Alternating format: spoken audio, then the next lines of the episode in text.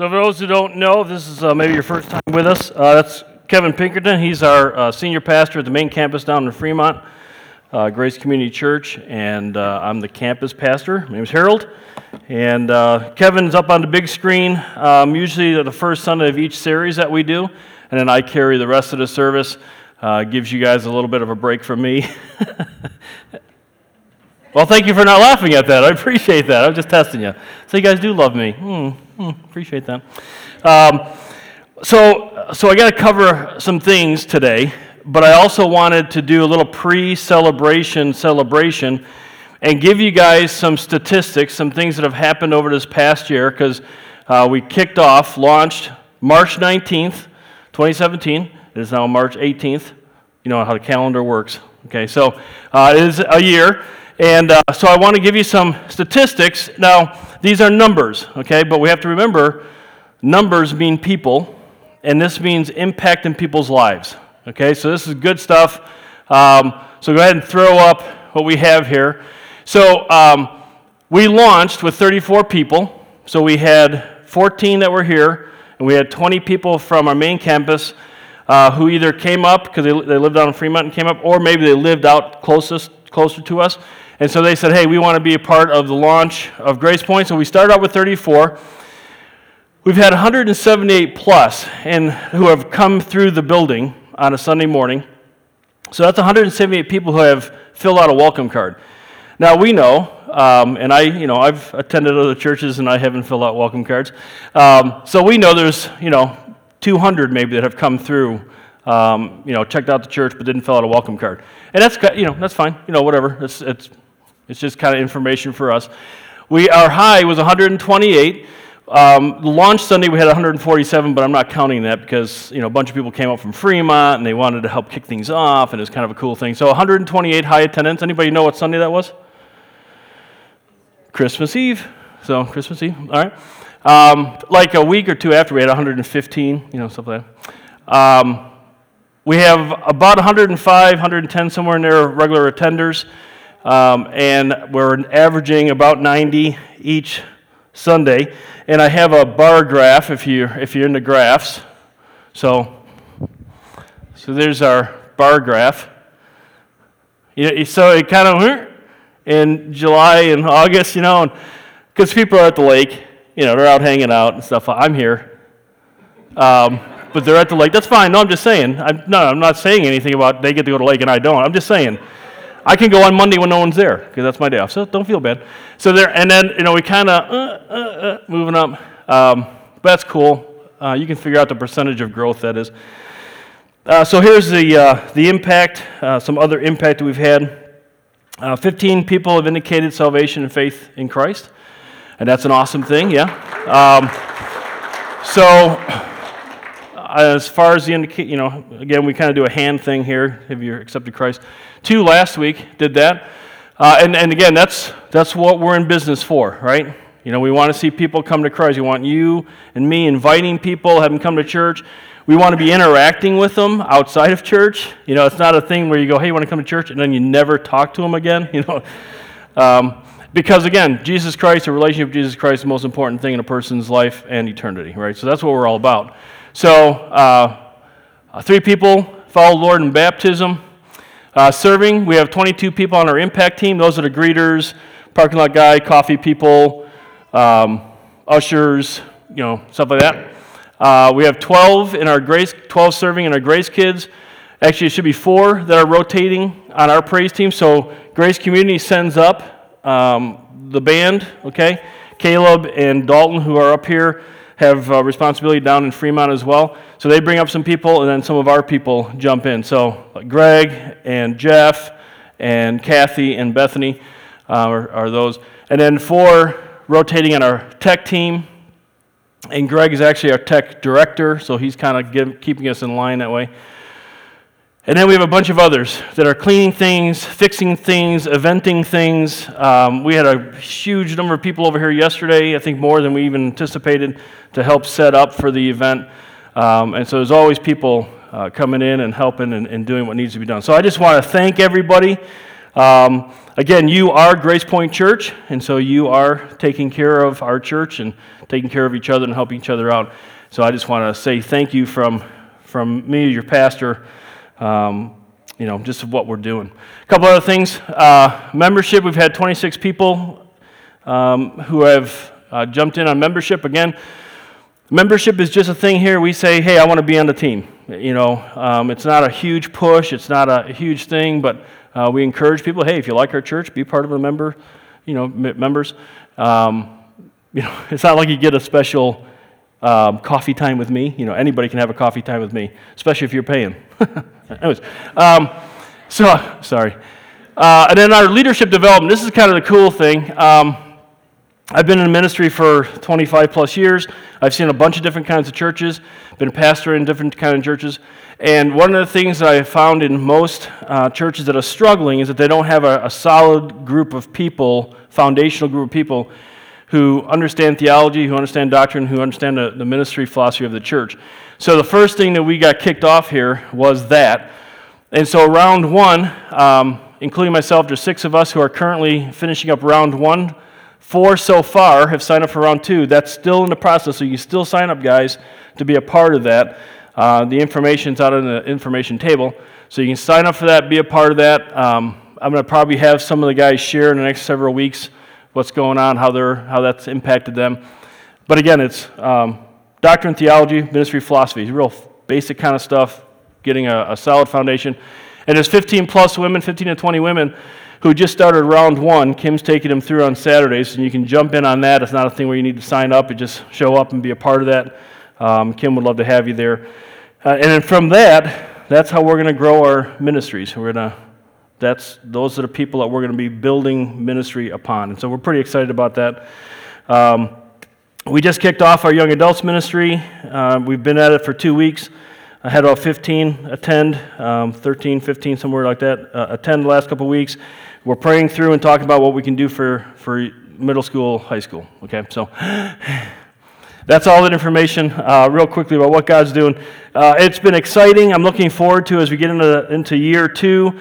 I know God's doing some neat things in your lives, um, and we're not at the point where we can share some of those things, but eventually I'll have those come up, you know, as kind of a testimony for you guys, and we'll do it in a way that you're not too scared to be up in front. Maybe videotape it or something, put it up on the big screen.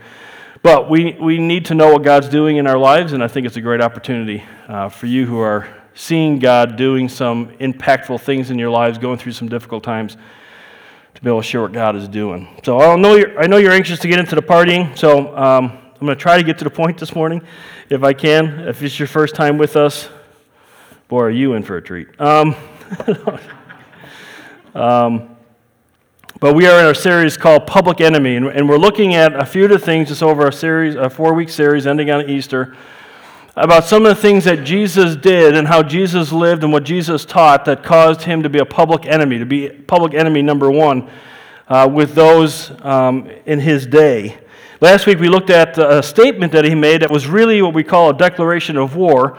It was a declaration of war against, against his enemies, um, uh, primarily against Satan, and, but also those who would choose to side with Satan, whether they knew it or not, they were siding with him. We saw that. Um, one of the groups was the religious leaders, and the religious leaders actually believed that Jesus' power came from Satan. Uh, and so Jesus had some words for them, of course. But so they obviously saw him as an enemy. The religious people, the people who followed uh, Judaism, which was the, the Jewish religion that they call it at the time, they, uh, you know, sometimes they were kind of following Jesus, other times they decided not to. But when it came to the point that when he said that I am I am what you need for eternal life. They made a choice. Uh, we're going to stick with our religion. Thank you very much. We don't want that relationship with you. And so they turned away from him uh, and went away. So they chose religion over relationship. Um, and so this week we want to look at a little bit more at the, uh, the religious people and um, how it was that they saw Jesus as an enemy. So if you turn your Bibles to Mark chapter 2, if you use the uh, Pew Bible in front of you, and I encourage you to do that. It'll be up on the screen, but it's always good to have the Bible in your hands, reading it for yourself, uh, making sure that I'm not tweaking it in some way. page 996 in the Pew Bible, if you're going to look at that. So, Mark chapter 2, we're going to read just uh, four verses here. Kind of an interesting, uh, interesting conversation that Jesus has with, uh, with the religious leaders. So, we're going to a story where um, Jesus had just healed a, a, paralytic, a guy who was paralyzed, and uh, he really angered the, uh, the religious leaders because not only did he heal him, but he also said, Your sins are forgiven. And they're like, What? You know, how can you say that? Only God can say that. Um, and so he does that. He irritates them, uh, frustrates them. And then we pick up the story in verse 13, and it says this. Speaking of Jesus, and he went out again by the seashore, so he left that house, and he went to the seashore, and all the people were coming to him, and he was teaching them. And as he passed by, he saw Levi, or Matthew, uh, the son of Alphaeus, sitting in a tax booth, and he said to him, Follow me. And Levi got up and followed him. And it happened that he was reclining at the table in his house. So Jesus said, Follow me. And, uh, you know, Jesus has done this a couple times where he says, Follow me, and then he goes to their house to eat food. And I don't think his purpose is to get a meal, okay? I think he's, you know, it's hospitality. They're, they're wanting him into their home, you know. He gets a meal, but that's not the purpose of him, you know, of them saying, Follow me. So he's reclining at the table in his house, and many tax collectors and sinners were dining with Jesus and his disciples, for there were many of them, and they were following him. Of the scribes of the Pharisees, okay, so this is the time when you need to have that little cartoon mind, right? Your little movie mind. They're sitting in Matthew's house, and there's a bunch of them. So, how did the scribes of the Pharisees know that Jesus was in there with them, except that what they were, what were they doing? They're following behind. You know, they're trying to see what's Jesus doing now. How can we get him in trouble now, right? So they're in a freaky way, looking through the windows or something. When they saw he was eating with the sinners and collect, uh, tax collectors, they said to the disciples, Why is he eating and drinking with tax collectors and sinners? And hearing this, Jesus said to them, It is not those who are healthy who need a physician, but those who are sick. I did not come to call the righteous, but sinners. So he, he angers the religious leaders by saying and, and demonstrating that he is God and forgiving a man's sin. And now he goes and sits with tax collectors and sinners. And, uh, you know, we can kind of get an idea of how people feel about tax collectors, right? Uh, it's tax season. Um, and we're not always having a good time about that. So, how could Jesus, God in the flesh, hang out with these kinds of people? That's, that's the question we want to answer this morning. I'm going to answer it by asking and then answering three other questions. And so it's, here are the three questions. Number one, who are these people? So, who are the tax collectors and sinners? Why is this such an issue for the religious leaders? Why do the religious leaders think Jesus should hang, uh, hang out with them or should not hang out with them? And why would Jesus then hang out with them? All right, kind of basic questions, right? I'm a basic guy, you know. Um, so, who are the people? Who are the tax collectors and sinners? Tax collectors. They're Jewish men that Rome hired to take the taxes from the Jewish people for Rome. And so, what they did is they said, Rome says, we need this much tax from the Jewish people. And then the tax collectors, the Jewish tax collectors, would take that plus anything else they could get from them. All right, so obviously, these people are not looked at real well. They're considered traitors, of course, because they're helping um, Rome, and Rome was their enemy, it was their oppressor. Um, they were considered um, on the same level as murderers and robbers, all right? Not thought of too much. They couldn't be judges, uh, they couldn't be a witness in a court. So there was a, something going on in the streets, somebody, you know, killed somebody else or mugged somebody else, and they saw it, they couldn't be called because they couldn't be trusted. Um, they were excommunicated from the synagogue. So they were kicked out of Judaism. And then they disgraced their entire family. So you could, you could see the pressure that was on these guys, right? Um, you know, their whole family is going to be disgraced because of the choice they made to be, um, you know, tax collector. And so, from a tax, tax collector's point of view, since the religious people, the representatives of God, at least according to the religious people, religious leaders, these representatives of God didn't have anything to do with them, and so they're not going to have anything to do with, with religion, with Judaism, with God. But when a guy shows up named Jesus who claims to be God and demonstrates the power of God, and he says, Hey, I want to hang out with you, they jump at the opportunity. Because it says many tax collectors and sinners were there. Okay, so who are the sinners? Uh, the sinners are the people that the religious leaders and religious people looked at and said, You don't follow what the Pharisees say you should do. So therefore, you're not, you're a sinner.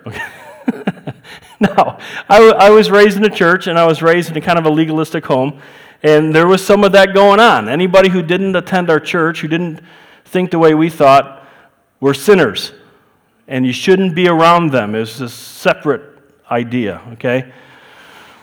Then as a kid, I'm reading this, I'm going, okay, I'm not seeing quite what they're seeing by that. And, but the religious leaders and the religious people thought the same way. These people weren't following the Pharisees' interpretation of the law, so therefore they were sinners. And they were outcasts, they were unwanted.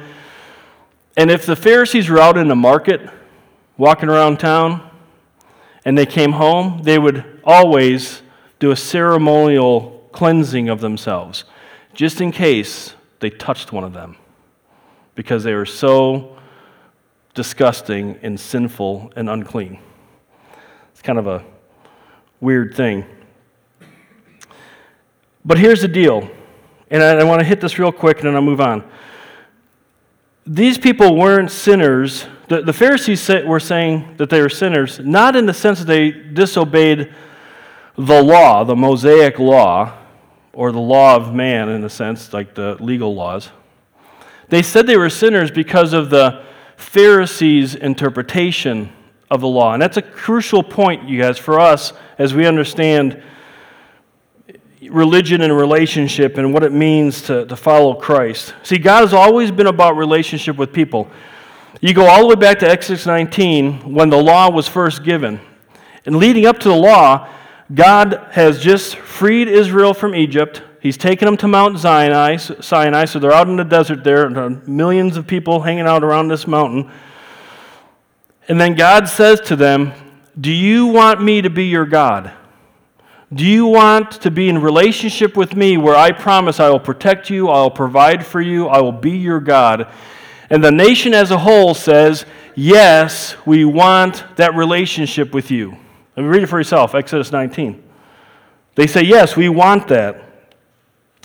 So then God gives them the law, the Mosaic law, not the one that the Pharisees have created, but the Mosaic law. And the point of the Mosaic law was not, how, not for man to get to God, because they already have the relationship, how you maintain that relationship. What do you do when you sinned against your Heavenly Father? Well, this is how you have your sins forgiven so the, the relationship can be maintained. What is God like? Well, the law is going to tell us what God is like. Paul talks about it this way in Galatians in the New Testament. He talks about it as a tutor. And he says, Therefore, the law has become our, tu- our tutor so some people have speech impediments, like me, and R's and W's can be a little bit of a struggle for me. So the law has become our tutor to lead us to Christ, so we may be justified by faith, declared not guilty by faith. But now that faith has come, speaking of Jesus, we are no longer under a tutor, for you are all sons of God through faith in Christ Jesus. The, the law was given to tell Israel about this incredible God that they are in relationship with. It was never to be the way in which they got to God, had a relationship with Him, or, or established, initiated the relationship with Him. But what happened was the religious leaders forgot that, missed that point, and began to develop out of the Mosaic Law this large number of rules and regulations and guidelines and rituals, and then said, based on these things is how you make yourself right with God. But that's not what Jesus was all about. Jesus spent his time on earth trying to tell them, you guys, you're wrong. I'm God. I wrote the law. I know, and you're wrong. You need to repent from that, change that, and get back to what is reality. And here's the crucial point, you guys.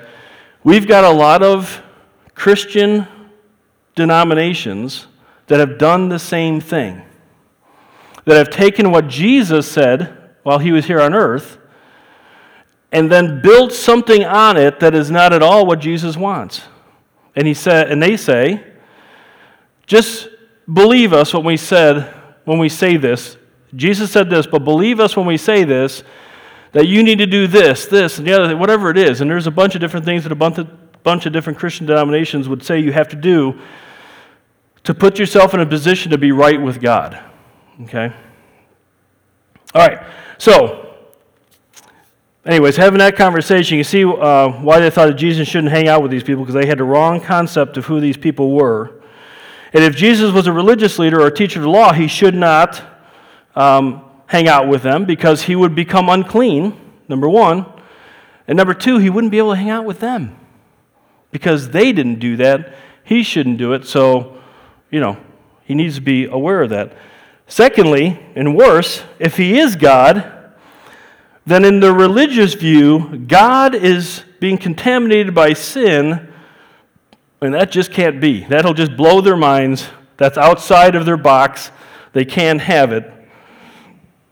And therefore, they're convinced he wasn't God, um, and he was not a religious leader, certainly on par with them. And not only was he. Um, you know, shouldn't be listened to, but he had to be dealt with. Uh, and we know what's going to be happening. We'll be talking about that at Easter time, what happened to him. So then the, the final question is why would Jesus hang out with these people, especially if he was God? Well, the quick answer is this since the moment that Adam and Eve sinned, God has always been interacting with sinful man, has he not? Adam and Eve sinned, what happened? God showed up. What did God do? Interacted. His goal for interacting on a relationship level with mankind has always been to restore the relationship. Let's get the relationship back to where it was. It's been infected by sin. It makes man spiritually dead. It makes no relationship with God anymore. And so let's fix that problem. And God was always interacting with sinful man in order to bring him back to Him and restore the relationship. And Jesus, being God, is just carrying that on, but now God is on the scene. That's the difference. God is in the flesh, walking among men. And so, as we know, Jesus explains it this way in this passage, verse 17 It is not those who are healthy who need a physician, but those who are sick. I did not come to call the righteous, but sinners. And so, what does he mean there? We want to break this down real quickly here before we finish up. Jesus is sitting with these people, these sinners, because they're sinners. okay? That's what God does. God sits and has conversations and interacts with those who are sinful people. All of us here who have given our, our lives to Christ, who have received his forgiveness, We've experienced that. It's a spiritual thing, it's a heart thing. But we've experienced that. We've experienced Him talking to us and reading the Bible or being at church and getting a sense and an understanding of where we're at with God and how. Uh, you know, things are messed up in my life and, and I've sinned against God and I'm spiritually dead. That's all something that God is doing in our hearts and in our minds through His Holy Spirit. So we're aware of that. We get that. And he says that physically healthy people don't need a doctor. Well, yeah, we get that. But this is the crucial point. There's another group of people who don't think they need a doctor. So, people who are healthy don't need a doctor. People who think they're healthy also don't think they need a doctor. I know some people who, um, I know a guy, a good friend of mine, I've talked about him here before, had cancer, um, was in remission, um, felt great, and uh, life was good, four months, you know, he's doing good. Went back to the doctor for a four or six month checkup or whatever it was, and full of cancer, and passed away in a month's time. But for those six months, he felt great. You know, he was thinking, I'm good to go. This is awesome. We are all thinking the Lord, you know. He was free of, of cancer. The cancer came back, unfortunately. But the point is, if we don't know that we're sick, we think we don't need a doctor. That's the religious people. So when Jesus says, I didn't call, come to call the righteous, he's saying those who are righteous, I didn't come for them. We're going to find out there's no one righteous. But the religious leaders aren't catching that because they don't even realize that they're sinners because of their belief system. They're not believing what Jesus has to say because he's doing things outside of their box. And so they don't think they need someone to heal them, someone to make them spiritually well. So they think they're spiritually good to go. Now, side note, sidebar. I've had this question from some people. Here, what do we do? How do we talk with people who um, aren't religious? They don't go to church, they don't have any kind of church background, they don't come from any other religion in the world, they don't have a sense of necessarily God and all that kind of stuff. Well, we have to understand something that even an atheist is religious in this sense. An atheist has a set of beliefs, right? Have you ever chatted with an atheist? Okay. They have a set of beliefs, right? They believe that their creator is evolution. They, they believe that uh, change happens as we you know, make change happen, so politics and um, uh, you know, different organizations that push for change and that kind of thing. But really, it's all about man. And then you can go to, um, I, I, wrote down a site that you can go to because I was reading on it this morning American Humanist Association. Their phrase is good without a God. That's their little, you know, catchphrase. Um, good without a God. But everybody puts their faith in something. They can't prove evolution scientifically. We can't scientifically prove creation. There's some really good arguments, by the way, for creation. I don't think there's some very good arguments for evolution, but that's besides the point. Point is, everyone puts their faith in something. Religious people put their faith in some being Humanistic people, humanism, the religion of humanism, atheism, puts their faith in mankind, themselves and others. So, on that level, everyone follows their set of beliefs, and they think through those beliefs they're going to find whatever they're looking for. They're going to have established a relationship with a being, they're going to enter into that being's um, world. Uh, we call it heaven, other people call it nirvana, it's becoming one with nature. I mean, whatever the case is, the point is everybody is religious in a sense that everybody has a faith, they have guidelines they live by, and so therefore, that belief in those things is what causes them to not see Christ for who he is and the, the need for him. But here's the problem there is a God. Again, by faith. I can give you some good arguments for him. Can't prove it. But there is a God, and what he thinks is what really matters. All right?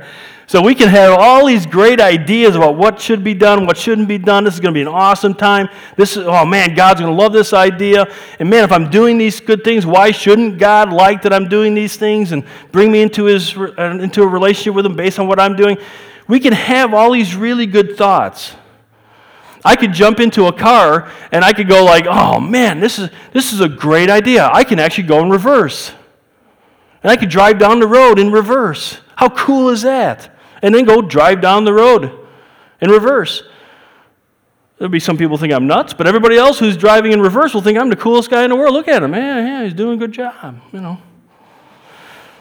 So it matters what God thinks. I'm not even sure that even connected with what I'm talking about, but it sounded funny. Um, and here's the point no one is righteous. In and of themselves, no one is righteous. Nobody is, no one is right with God. We're all sinners in and of ourselves. And no matter how religious or irreligious we are, no matter how much religious stuff we do, no matter how many times we come to church, no matter how many times we get dunked underwater, no matter how many times we become a member of a church, you know, whatever, again, whatever the, the list is, it's not enough to breathe spiritual life into us because without Christ, we're spiritually dead. Okay? Paul talks about this. He goes back to the Old Testament and he, he grabs one of the Psalms. Actually, a couple Psalms say this. And he reminds us what God thinks. It's Romans 3 10 through 12. And it's in all capital letters just because the translation of Scripture that I use, the New American Standard, when it goes to the Old Testament, it actually puts it all in bold so that you know that it's from the Old Testament. So he's not yelling at you. You know, today you do that and he's yelling. So no one's yelling at you, just chill. Some of you guys are like, says this There is none righteous, not even one. There is none who understands, there is none who seeks for God. Weird, isn't it? There's none who seeks for God. There's a lot of people who are seeking for who they think God is, but there's none who are seeking for God. All have turned aside, together they become useless. There is none who does good, there's not even one. Paul goes on later in that chapter and he explains it this way. And so I, I want to kind of break this down for you if I can. And it says this But now, apart from the law, the righteousness of God, that's what we all need. We need God's righteousness, not our own, God's, okay? So, apart from the law, to the Jews, the law, to us, religious do's and don'ts, whatever those might be, the righteousness of God has been manifested. The, the righteousness of God that could be mine has been manifested in some way apart from religious do's and don'ts. That's what is saying. Being witnessed by the law and the prophets. The law and the prophets kept telling Israel it's not about do's and don'ts, it's about a relationship with God. Get yourselves right with God on a relationship level, on a personal level. They were witnessing to that. The religious leaders were missing it, but they we're trying to point them, just like Jesus at this point is trying to point everybody back to that fact. Even the righteousness of God, where does the righteousness of God come from? Okay. Through faith, I'm, I'm kind of wide body, so pardon me, guys. Sorry, you guys answered the question, would you? Even the righteousness of God through faith in a bunch of religious stuff. Oh no. In Jesus Christ, for all those who believe. For there is no distinction. For all have sinned and fall short of the glory of God, being justified or declared not guilty. I love that. I've been like sitting on that phrase a lot. Declared not guilty as what? A gift by his grace, which also is another word for gift, through the redemption which is in Christ Jesus. We can't miss this point, you guys.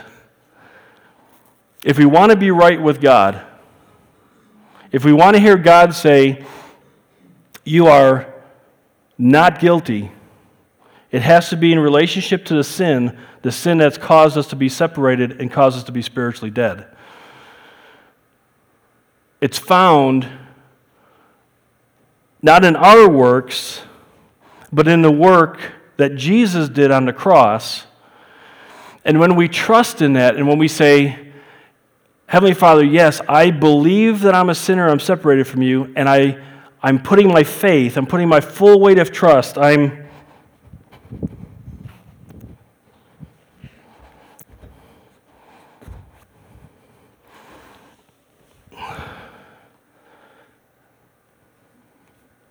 sitting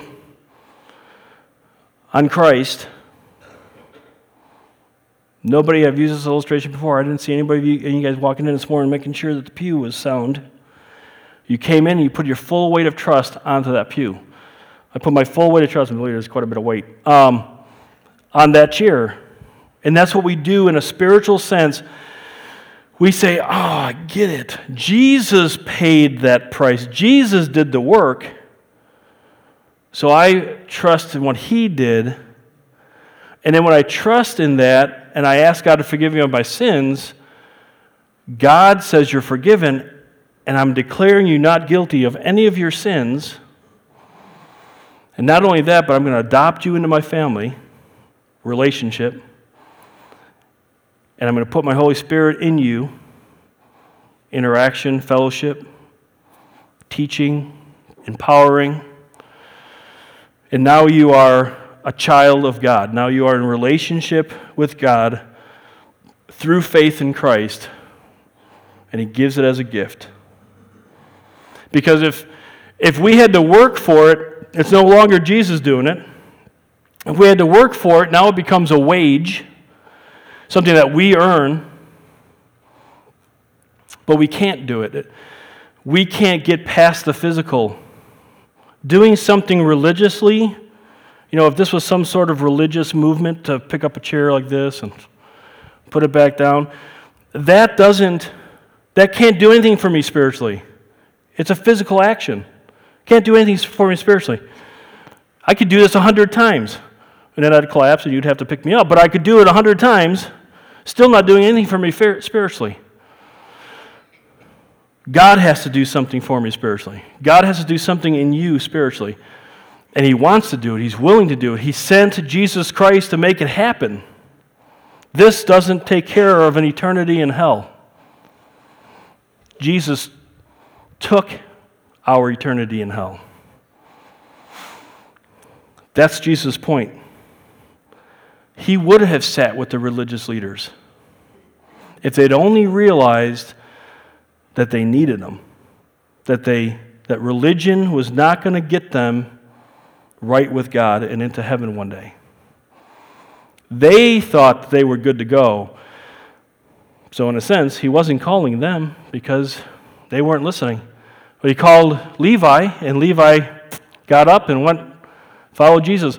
And a bunch of other tax collectors and a bunch of other sinners followed Jesus, and they sat with him and they, they, let, him, they let him teach who he was and what he was all about. And we have a record of that as we go through Mark and the Gospels and all of the New Testament who Jesus was and what he came to do.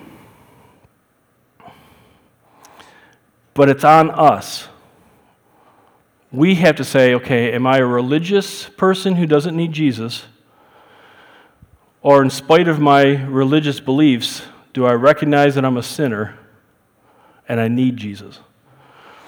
When we do that, and we give our lives to Him, and He forgives us of our sins, and God puts His Holy Spirit in us, now we're a child of God.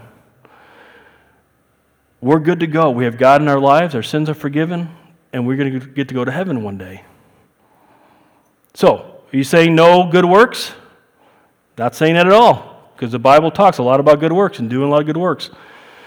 We're not going to go there, but you can look it up for yourself. Ephesians 2 1 through 10. Spend some time reading through there. 1 through 9 is all about salvation, salvation, salvation, salvation, becoming a child of God. Boom, boom, boom, boom, all God does. Verse 10 But we are his workmanship, created in Christ Jesus for good works which God has prepared beforehand. So we do good works not for salvation. We do good works because we're saved. See the difference? So, yeah, so this becomes an act of worship. Oh, you, you guys need this in the quad? Well, carry this over to the quad. And if I did it a hundred times and I did it because I wanted God to be glorified and you guys to be served, that's an act of worship, not an act of salvation or receiving salvation. It's working out my salvation in the sense of showing it. Isn't that awesome? You guys? Isn't it great to know that we don't have to work for our salvation? Your friends outside of this church building who you've talked to about the Lord, you need to ask and ask God, help me to explain it to them, help them to understand that they don't need to work for their salvation. Salvation has already been worked for and paid for by Jesus. That's why he came. We just need to trust that. We need to put our full weight of trust on that. And then when we do that and we give our lives to Christ, God forgives us of our sins, puts His Holy Spirit in us, and now we're a child of God. Now the good works matter and mean something because any child looks like their parent. One of these days, I'm going to put my family up on, on the screen, and you guys will like freak. How could you have, you know, quintuplets or whatever a five is, you know? Because now even the grandkids and the great grandkids are all looking like this. um, God has humor, we know that. So let me just end with this. If you have, if you're at a place this morning and you've never understood that, that's never been made clear before in your own heart and your mind, if it's becoming clear to you, it's not me, it's God who's making it clear to you. And all you need to do is take a moment, have a conversation with God, just your heart to His, and just say, I know I'm a sinner. I know that my judgment is eternity in hell, but Jesus took my hell for me. And I'm trusting that when you said He did that, that He did it. And I'm asking you to forgive me my sins. And when you do that, God says He justifies you, He declares you righteous, He declares you not guilty. And He places His Holy Spirit in you to become a child of His. Would you go ahead and stand? Let me uh, close in a word of prayer. And. Um, I, well, I wasn't given any instructions for the party, so I would just say when you're done, you know, visit the little boys' room, little girls' room if you have to. And then, oh, do I have any instructions to give before I pray? Because I'll pray now for the meal so we don't have any more like, oh, wait, let's pray and then eat, you know, because you don't want indigestion. Okay. And then after you pray and all the food's out, we'll say the food's out, you can get going. Somebody will whistle. Yeah, but we're gonna cut the cake after you, like, don't eat the cake yet. Okay, gotcha. All right, gotcha. Well, I'm gonna I'm gonna pray. We'll close the service. If you have any more questions about salvation and all that, please come talk to me. But really, it's just a conversation between you and the Lord. And if the Lord's telling you you need to do it, you know what you need to do because God's a better teacher than I could ever be. He's perfect. Um, and I'm also going to pray for the meal, and then just kind of hang out until you hear a whistle or something. And uh, like dogs to the whistle, we'll run in and eat. All right. Lord, I want to thank you for this morning. We thank you for the uh, opportunity we've had to worship you. We, we thank you for the fact that we're one year old. And, um, and most importantly, Lord, we're so thankful for Jesus Christ and the work he did. Lord, I, I would just pray that your Holy Spirit would be the one who makes it clear because I can't, only you can. It's a spiritual dynamic there that only you can do. And I pray that if there's any here who don't uh, have that relationship with you, that maybe they've been trusting and hanging on to their religion, hanging on to no religion, and they're realizing, oh man, Jesus was more than just some guy walking around in a robe and sandals talking about God. He was God Himself, and He did everything I needed in order to have my sins forgiven, spiritual life breathed back into me, and a relationship with God established. I just pray, Father, that you would make that clear, that they would receive that this morning. Lord, as we celebrate this time, may it be honoring to you, may it be a great time of worship. Thank you again for your love for us. In Christ's name, amen.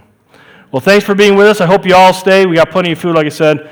So give Kim about 10 minutes, chat. We'll see you in there.